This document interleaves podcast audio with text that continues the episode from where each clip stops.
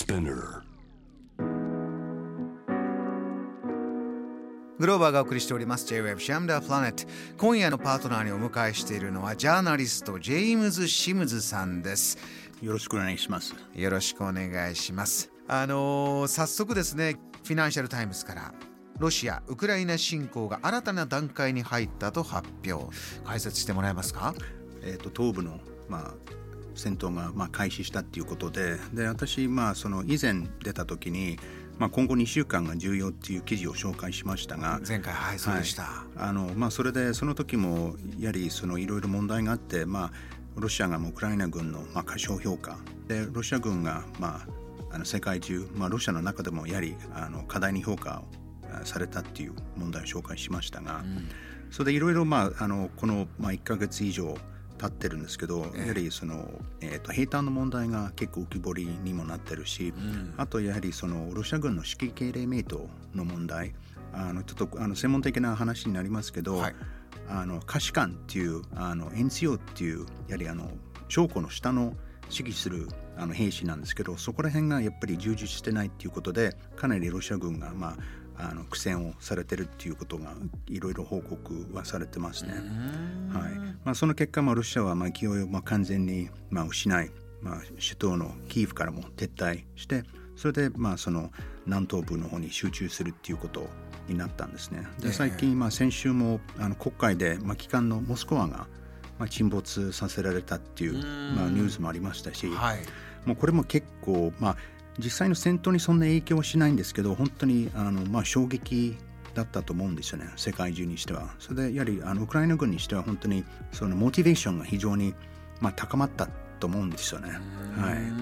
あのそこでじゃあこのドネツクハリキューこのウクライナ東部のところにえーロシアとしてはフォーカスを当てていくんだとここはその遡ればこの辺りというのはえーロシアもともとロシアとまあ一体というかロシア系の住民の人が多くて独立をして、えーしたくってロシアはそこを承認してというような、まあ、ロシア側のあの流れがありましたけれど現時点ではどうなってるんでしょうか？まあ、ですから2010年からやはりまあその内戦みたいな状況がずっあとまあ、続いてるんですね。はい。ですからまあこれはまああのその、まあ、あのなんていうのその欧州とかまあロシアがもともとあの認めてた国境ですからあのこれをまあ力であの現状を変更するっていうことはやはりあんまり良くないんですね。でまあ、ロシアはもういろんなとこあのジョルジアとかあるいはウクライナとかであとあの、えー、とクリミア半島もまあ併合したっていうことまあ歴史はいろいろあるんですけど、はいだけどヨーロッパを見見渡すとその言語をそのいろんな言語を喋ってる人が、まあ、国境をまたいてるんですよね。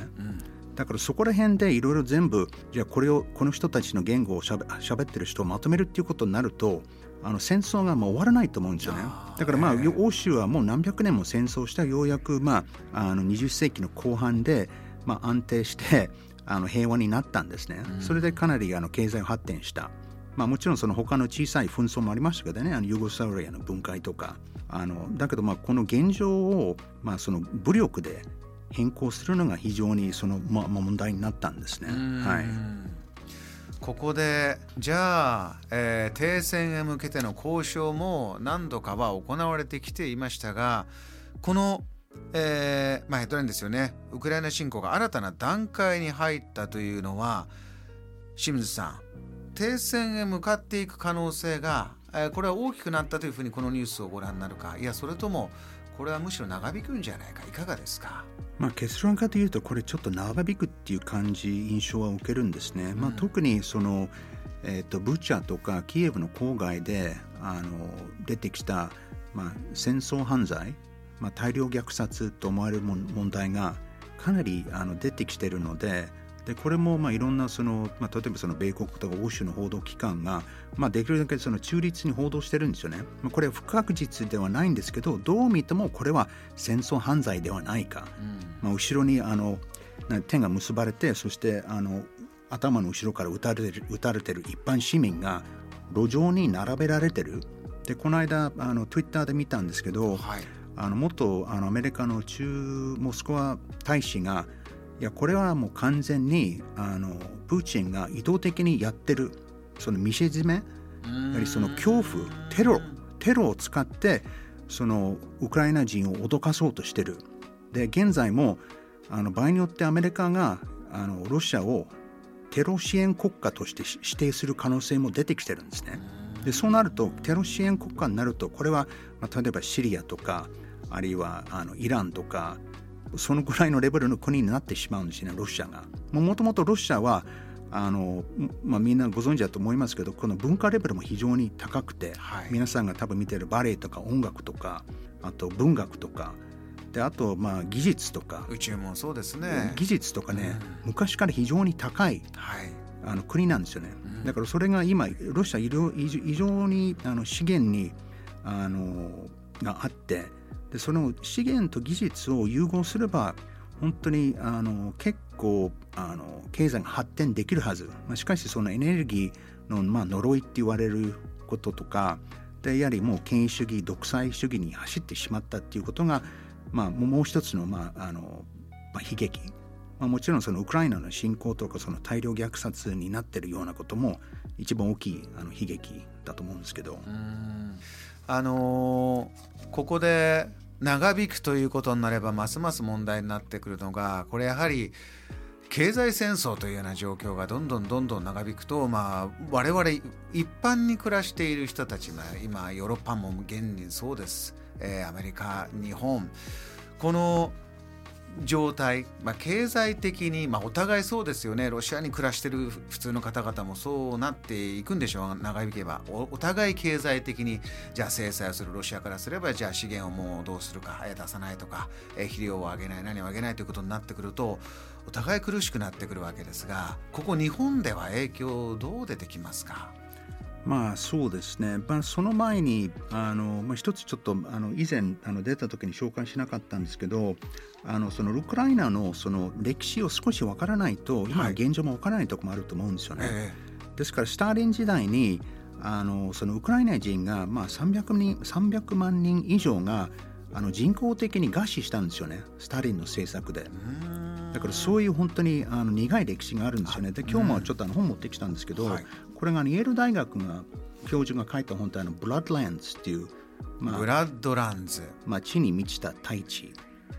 ヨーロッパビトゥインヒトラースターリンと書いてあります、はい、でこれも本当に、まあ、10年以上前読んだ本なんですけど、うん、これ読んで本当にもうこれほんもう衝撃的な本で、はい、あのこれ、まあ、この本のことを考えると本当にゾッとするぐらい残虐な行為が行われてたんですよね。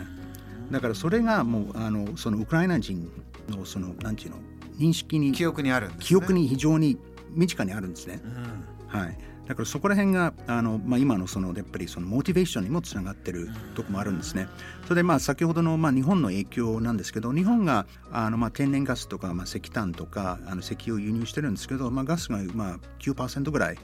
あの輸入してるんですけれどあのまあ、問題はいろいろ安全保障上はややりその輸入先をあの分散しなければいけないっていうんですけど、まあ、それが中東とかオーストラリアとかインドネシアとか天然ガスを輸入してるんですけれどしかしそのこのようなあのなんていうのかなあの陸続きの他国を侵略して領土をまあ変更しようとする国から輸入してその国を信用できるのかそれいずれになって何か問題があってそれが輸出がストップするのではないかっていう懸念はないんでしょう。まあ、日本はいろいろその歴史の問題とか領土の問題とか、まあ、第二次世界大戦でいろいろ人道的な被害を受けたって訴えるんですけどしかしじゃあその場合それを置き換えるとじゃあウクライナはどうなんですか？日本はあの場合によって、まあ、以前はこういう主張もしてたのではないですか？であのでもう一つ、まあ、注目しなければいけないのが、はい、これが中国がどう見てるのか。中国がどう見てるのか、はい、ですから中国がその西洋諸国民主国家がどういう対応してるか、まあ、見てると思うんですよね。うんうんうん、それで日本もやはり、まあ、領土問題尖閣諸島とかで場合によってあの台湾海峡の問題もあるでしょうし、えー、だからそこら辺も日本も見極めなければいけないと思うんですね。えー、日々刻々と変化しますけれども今清水さんがおっしゃったような、まあ、大きな土台、えー、歴史の流れ背景を頭に入れながら一個一個のトピックを見ていってほしいんだとそういうお話であります。JAM The Planet